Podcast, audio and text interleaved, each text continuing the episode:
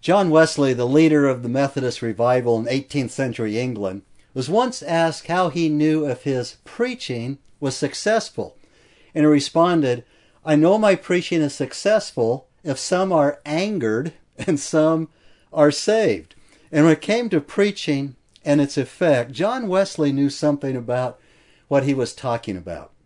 During his itinerant ministry, he traveled more than 250,000 miles on horseback. He preached more than 40,000 sermons to crowds as large as 20,000 people. And he gauged his success as whether some were angered and some were saved.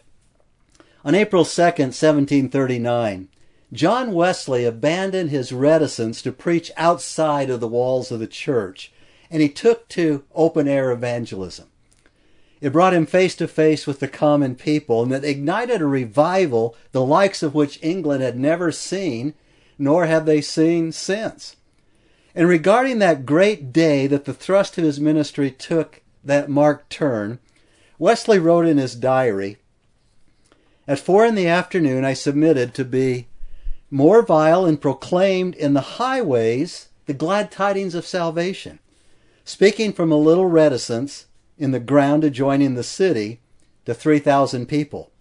The scripture on which I spoke was this The Spirit of the Lord is upon me because he hath anointed me to preach the gospel to the poor. He hath sent me to heal the brokenhearted, to preach the deliverance to the captives and recovering of sight to the blind, to set at liberty them that are bruised, to preach the acceptable year of the Lord.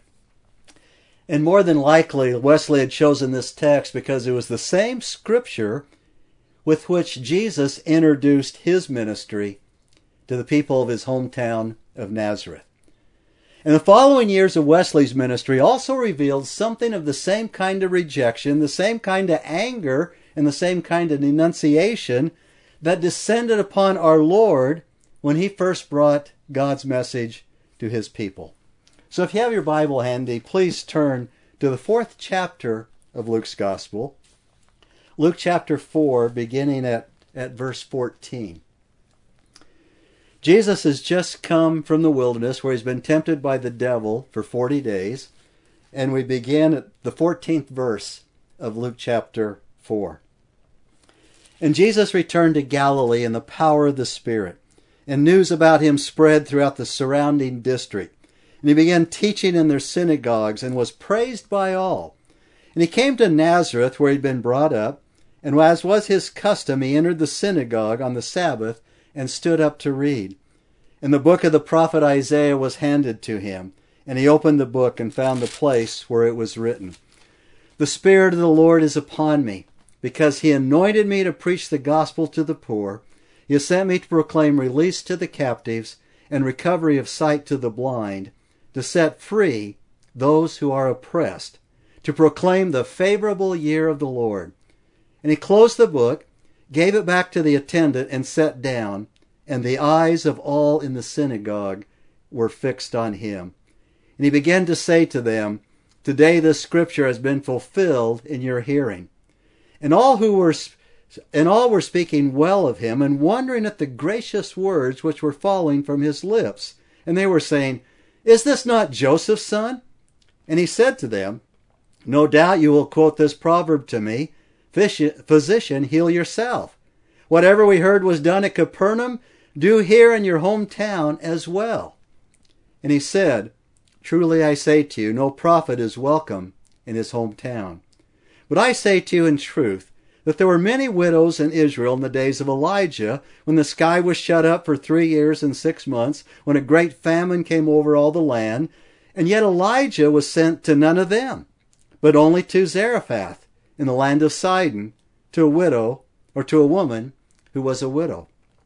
And there were many lepers in Israel at the time of Elisha the prophet, and none of them was cleansed, but only Naaman the Syrian.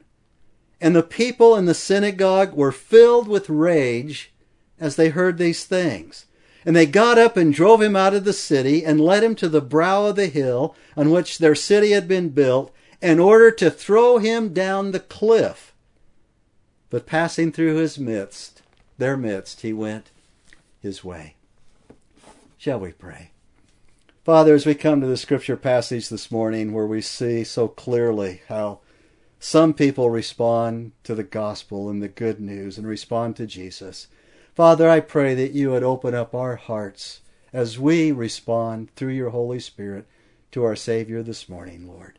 And I ask this in Jesus' name. Amen. Verses 14 and 15 encompass a full year of ministry. Jesus, after he came out of the wilderness, he ministered in the towns and the, the hillsides of Galilee for a year before he went to his hometown in Nazareth. Jesus came out of the wilderness full of the Holy Spirit. He began his public ministry. And Luke leaves out many of the details, but the other Gospels record, for example, that during this first year of Jesus' ministry, he, he had turned the water into wine at Canaan. He met with the Samaritan woman at the well, and he preached in Samaria where many of the Samaritans believed in him. He met with Nicodemus by night, and then he began his ministry in Galilee. And Luke tells us in verse 14 of this fourth chapter of Luke And Jesus returned to Galilee in the power of the Spirit and during this first year, news about him spread throughout all the surrounding district, and he began teaching in their synagogues, and he was praised by all. Jesus traveled about in the cities of Galilee, taught in their synagogues, and he went about preaching in the power of the Holy Spirit. And we see in these verses that the news about him spread, and he was being praised by all. That word translated praised literally means to be glorified. He was glorified or uplifted by all. He was gaining in popularity because of his teaching. People were talking about him at the supper, at supper table in their homes. They were talking about him in the marketplaces, in the fields, and, and on their fishing boats. And they were all talking about what Jesus was teaching and doing. People wanted to be with him. They wanted to hear him. He was gaining quite a following. He was growing in popularity. And we read there in verse 15 that he taught in their synagogues. Every week, Jesus could be found in a local synagogue teaching the Word of God to those who had gathered to hear it. And during that first year, Jesus had performed some miracles. He miraculously fed a lot of people. He healed some others. He preached some parables in the countryside. And it was all these things put together that gained him his popularity and it will be these things as well that will make enemies for him. But it is preaching that makes the enemies the quickest. Everybody loves a good miracle. Everybody likes to go and see somebody get healed or cured or whatever. And uh, you can bring in crowds for a free meal. You know, he fed 5,000 people and he fed 4,000 people. And interesting stories and parables never really offend anybody. But when you open up the Word of God and you teach it, and when you declare the uncompromising, simple, and clear message of God from His Word, some people begin to get upset. And that is what happened with Jesus. Now, from outside of Nazareth, the, the news about Jesus was spreading. And so far, it was favorable. He was praised by all. And probably at this point, the people of Nazareth were proud of their hometown boy who was becoming very famous. A few may have grumbled, well, why doesn't he come back to Nazareth and show his stuff here? Does he think he's too good for us now to come home? And maybe others said, well, maybe he's just too busy. But he will come and, and we'll see if the rumors about him are, are true. And, and sure enough, Jesus eventually came to his hometown. And probably everybody turned out the synagogue on that Sabbath they probably packed it out when they heard that Jesus was in town. So on this particular Sabbath, Jesus goes to his hometown of Nazareth to preach the word, and he preaches a message from the book of Isaiah. And he tells them that this prophecy from Isaiah is fulfilled in him. Verse 16 of this fourth chapter. And he came to Nazareth, where he'd been brought up, as was his custom, he entered the synagogue on the Sabbath and he stood up to read. It was his custom every Sabbath to go to the synagogue and teach the Word of God. The synagogues were like a Jewish church. They only needed 10 men, or 10 families as it were, to faithfully attend and support a synagogue. So never, nearly every town had at least one synagogue. Some of the larger cities had quite a few synagogues. For example, at the time of Christ, Jerusalem had over 400 synagogues. And the main purpose of the synagogue was for the education of the people and the teaching the truths of God's Word. And when they gathered, they basically did two things. They prayed and they taught the Bible. They gathered at the synagogue at least three times a week. They'd gather on the Sabbath, which is Saturday on our calendar. And then after work, they would gather on Monday and Thursday. And the goal of these three meetings was to teach the entire Word of God. And on the Sabbath, they taught the Bible in such a way that the Pentateuch, or the Torah, that's the first five books of the Bible, was taught straight through every three and a half years. Every three and a half years, they taught through the first five books of the Bible. And at the close of the service comes to uh, comes what is referred to as the Haftarah. The Haftarah, that is a portion of the prophets that was read right before they dismissed the meeting. And any young man from the community could do that reading and make a comment on the passage if he wished. So the attendant has Jesus the scroll. He unrolls it and begins to read in verse 17.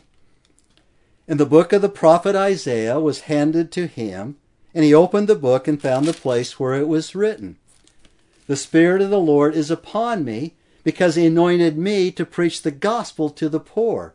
He has sent me to proclaim release to the captives and recovery of sight to the blind, to set free those who are oppressed, to proclaim the favorable year of the Lord.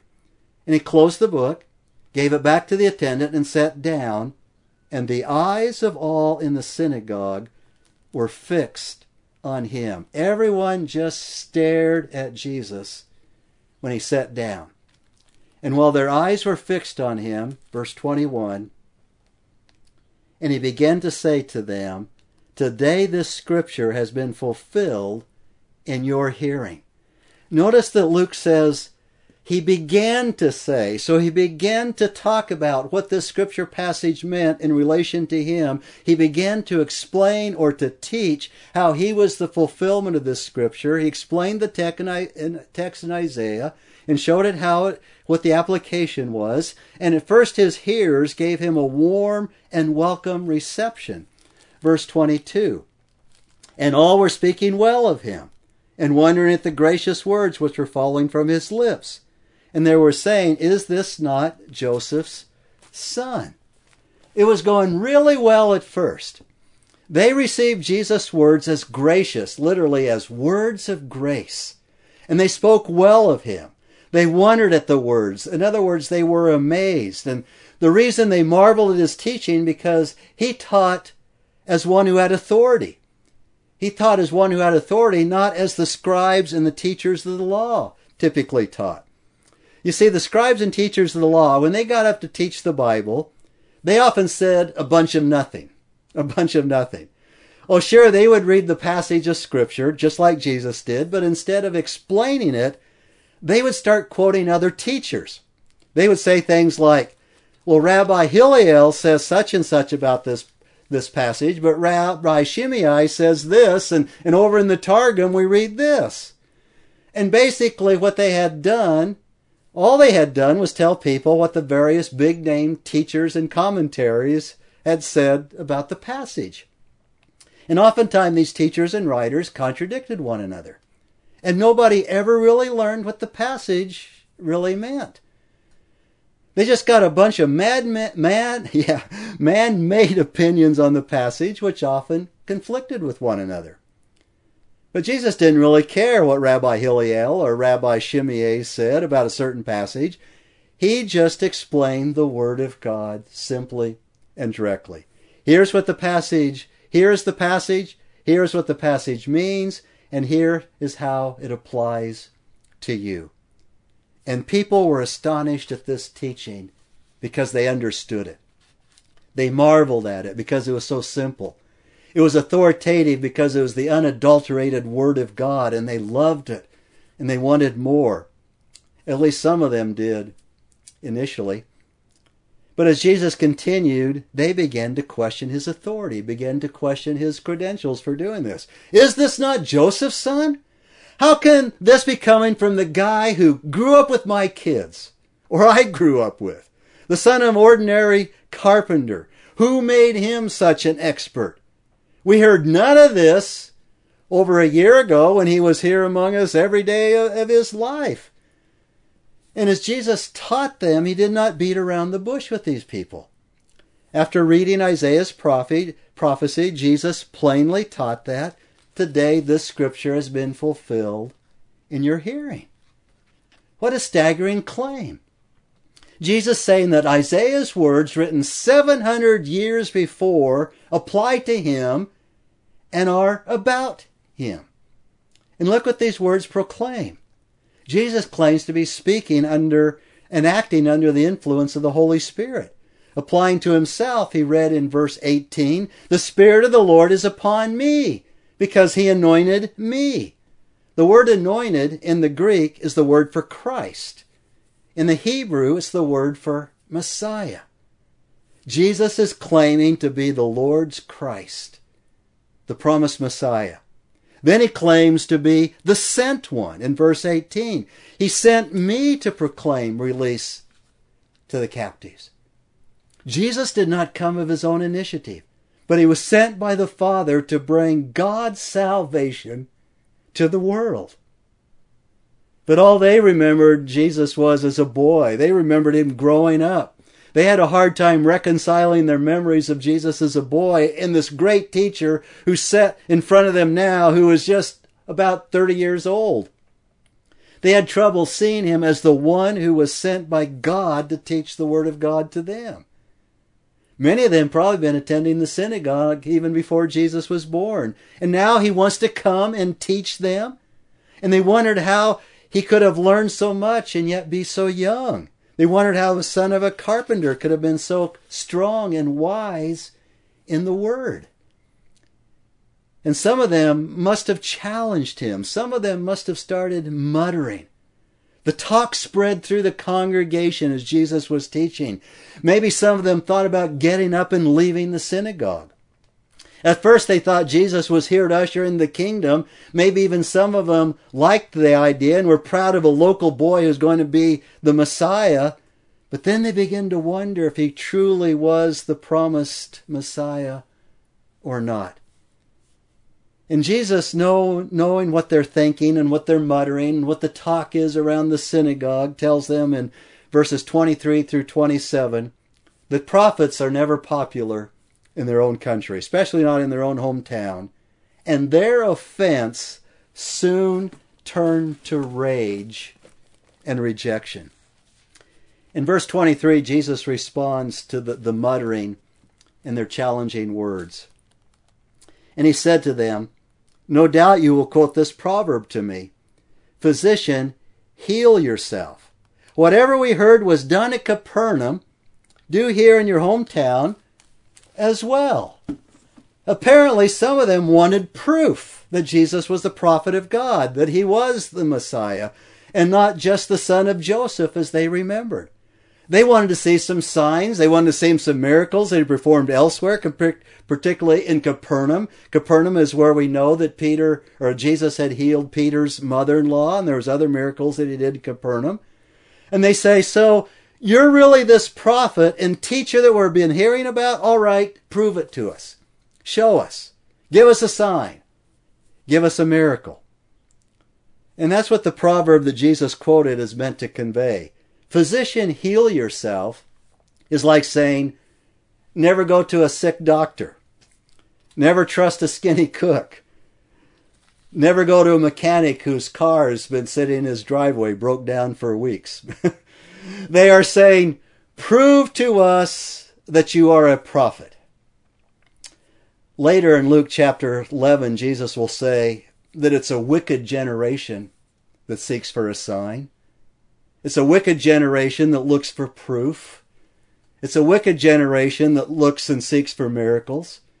And of course, Jesus had already settled this false argument in the wilderness when Satan unsuccessfully failed three times to get Jesus to prove that he was the Son of God. So instead of taking the bait and resisting the, and, going or, or calling to the temptation here to do a miracle, Jesus offends them even more. Verse 24. And he said, Truly I say to you, no prophet is welcome in his hometown. But I say to you in truth that there were many widows in Israel in the last days of Elijah, when the sky was shut up for three years and six months, when a great famine came over all the land. And yet Elijah was sent to none of them, but only to Zarephath, in the land of Sidon, to a woman who was a widow. And there were many lepers in Israel at the time of Elisha the prophet, and none of them was cleansed, but only Naaman the Syrian. Even though it came right out of their own scriptures, they were offended when Jesus brought up the stories from Elijah and Elisha's ministries and applied it to them. The point of both stories was the same. At the time of Elijah and Elisha, Israel was at a low point of idolatry, moral corruption. God told Elijah to pray that it would not rain, so a famine came over the land. That meant Elijah himself needed food. God could have picked any one of the widows' homes in the land of Israel as the place to send Elijah, where he could be fed miraculously, by the way, and, and be fed by this widow. But instead, God sent him to a widow in Sidon, a Gentile woman. And through her, God provided both for her and for the prophet and for her son, whom Elijah had healed. And similarly, in Elisha's time, there were many lepers in the land of Israel whom God could have cleansed. But instead, God chose to heal a pagan man, Naaman the Syrian, a general in the army of Israel's enemy. Here were two prophets of Israel, Elijah and Elisha, and Jesus says, Look, these two prophets, there were two prophets, and they came with the word of God, but they did not perform any miracles or signs among the Israelites. Why not? Because your hearts were too hard. You were hardened in sin and unbelief. The only two people these two prophets did go to were Gentiles. Now, in the eyes of the average Jew, Gentiles were bad enough. They hated them, they detested them. But the lowest of the low, the bottom of the barrel, as they saw it, were Gentile widows and Gentile lepers. Yet these two prophets of God, Elijah and Elisha, went to them rather than to all the sick and the needy people of Israel. Jesus is not telling them he can't do miracles in Nazareth. Jesus is not telling them he won't do miracles there. What he is doing is going right to the root of the issue. He sees through their silly request for healings and miracles and gets right to their heart condition, their hardness of their heart, and their hate for another people, for the Gentile people. And he tells them unless they deal with their heart issues, unless they deal with their hate and their pride and their hardness of heart, unless they repent of their hate, they will miss out on the blessings that Jesus brought with him. And he will return, or he will return, then he will return to the Gentiles just as Elijah and Elisha turned to the Gentiles. You see, the people at the synagogue, these religious people, they did not want to be associated with the poor the captives, the blind, the oppressed, nor did they want to be associated with Gentiles. In the prologue to his gospel, John records of Jesus, He came to his own, and those who were his own did not receive him. This points to the sad truth that among the hardest people to reach with the gospel of Jesus Christ are those who are already religious. It's a sad truth as to why religious people reject Jesus. Religious people have it all worked out. They got their doctrine all worked out. They've got how religion is supposed to work. They, they've got God all figured out, especially those people who knock on your door and come bearing another gospel. They, they've got it all figured out. Have you ever noticed those people claim to have the answers to everything? Watch out for people who have the answers to everything because nobody has the answers to everything except God and our Savior Jesus Christ. And but these people have it all got it all figured out and they've got it all worked out. But they do not know about God's righteousness. They have established a righteousness in a system of their own, which they think is going to bring them to God or make them close to God. But it's a system of righteousness of their own, self righteousness, which will not save. And this is the mournful picture of human nature. Sometimes those who have the most advantages in the dozen translation of the Bibles at their disposal are, are sometimes the hardest people to reach with the gospel and the last to get it. It's not a healthy thing that Christmas is so popular in America and that the stories are so well known as to be taken for granted. Often the very people who live nearest to the means of grace are those who reject them or neglect them the most. Familiarity with sacred things has an awful tendency to make men despise the things of God. There are many who, from residence and convenience, ought to be first and foremost in the worship of God, and yet sometimes they're the last. But the bottom line is that religious people reject Jesus Christ because they do not want to admit their sinful, desperate condition. The folks in Jesus' audience like to think of themselves as basically good religious people. In the synagogue three times a week, tithe 10% of everything that they get. They follow all the laws and rules of God as they see it, and they, they try to, to be good people, at least on the outside. After all, they're, they're Jews. They're not pagan Gentile sinners. And did the fact that they were in the synagogue that day show that they were good people? After all, they were there, and they were there three times a week, a lot of them. And, and along comes this young upstart who implies that God's message is for the poor. It's for the captive. It's for the blind. It's for the downtrodden. It's for all the people they don't like. They had more self respect and self righteousness to see themselves like that. And then Jesus goes even farther and implies that he's going to take God's blessing to the Gentiles. Of all the nerve, after all, we did for him when he was just a boy growing up here in Nazareth. And of course, the irony of all this is that even though they saw themselves as basically good religious folks, they got so angry at Jesus' convicting message that they left their worship service in a rage with the intent of killing him. This is what good religious folks do? Well, apparently it is what they do. Verse 28 of Luke chapter 4. And all the people in the synagogue were filled with rage as they heard these things.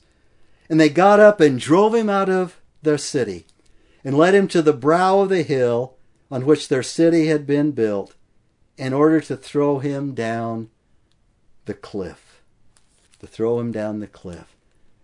Now Jesus let them lead him as far as the brow of the hill to reveal the mur- murderous intent of their hearts. I mean, he could have just got up and left the synagogue and that would have been it. But he lets them take him out, this mob, this riot, take him out to the brow of the hill because there was no doubt what the intent of their hearts were. There was no doubt about their hatred for Jesus. And then, whether miraculously or simply by the power of his commanding person, he walked away from them. Verse 30. But passing through their midst, he went his way.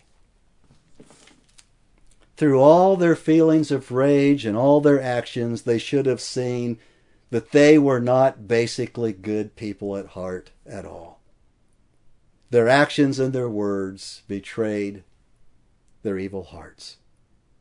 They were as good as long as no one confronted their true heart condition. But as soon as Jesus exposed them for what they really were, they rose up to destroy him. So, what is the heart condition of every person, religious or pagan, according to God's Word? What is our heart condition as human beings who are born into this world? This is our heart condition. We are poor, spiritually destitute, bankrupt, before God. We cannot buy our way into heaven because we have nothing to offer God. We can only receive from Him. And we are captives, spiritually enslaved to sin. And we're under the domain of the kingdom of darkness, unable to free ourselves from the wicked tyrant who rules this evil world, unable to extricate ourselves from the sin that holds us in his power. Furthermore, we are blind, spiritually unable to see the light of the glory of the gospel of Jesus Christ unless he opens our eyes. And just as a blind person has no power or ability in himself to open his eyes, so the spiritually blind sinner cannot do anything in himself to remedy his condition unless God sovereignly and powerfully opens the eyes of his heart. And finally, we're down, we are downtrodden. The word means shattered or broken into pieces. Or as we might say today, we're all busted up. We're all busted up spiritually. And the main thing that keeps religious people from accepting Jesus Christ is the pride that hinders them from seeing their true condition in God's sight and calling out to Him for salvation. The church in Laodicea in the book of Revelation was there. According to Jesus, their assessment of themselves was I am rich and have become wealthy and have need of nothing. How'd you like put that on as a placard outside your church? We are rich. We have become wealthy and we have need of, of nothing. But God's assessment was you are wretched and miserable, poor and blind and naked. But the good news is that when God opens your eyes to see the condition, be, your true condition before Him, that is the first step toward receiving the good news. If you know you are destitute and someone offers you a million dollars as a free gift, that's good news. If you know you are spiritually poor and God offers freely to forgive all your sins through Jesus Christ, that's the greatest news in the world. Shall we pray?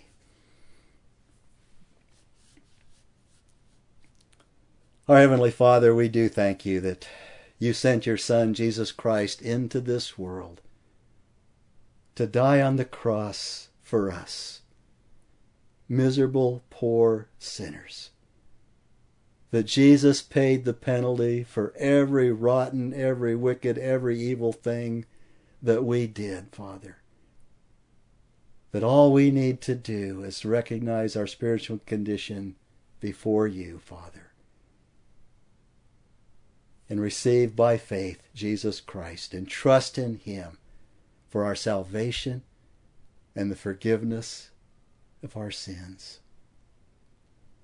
And Father, I pray that you would also soften our hearts as a way of life, make us sensitive and soften and receptive of the things of God, Lord.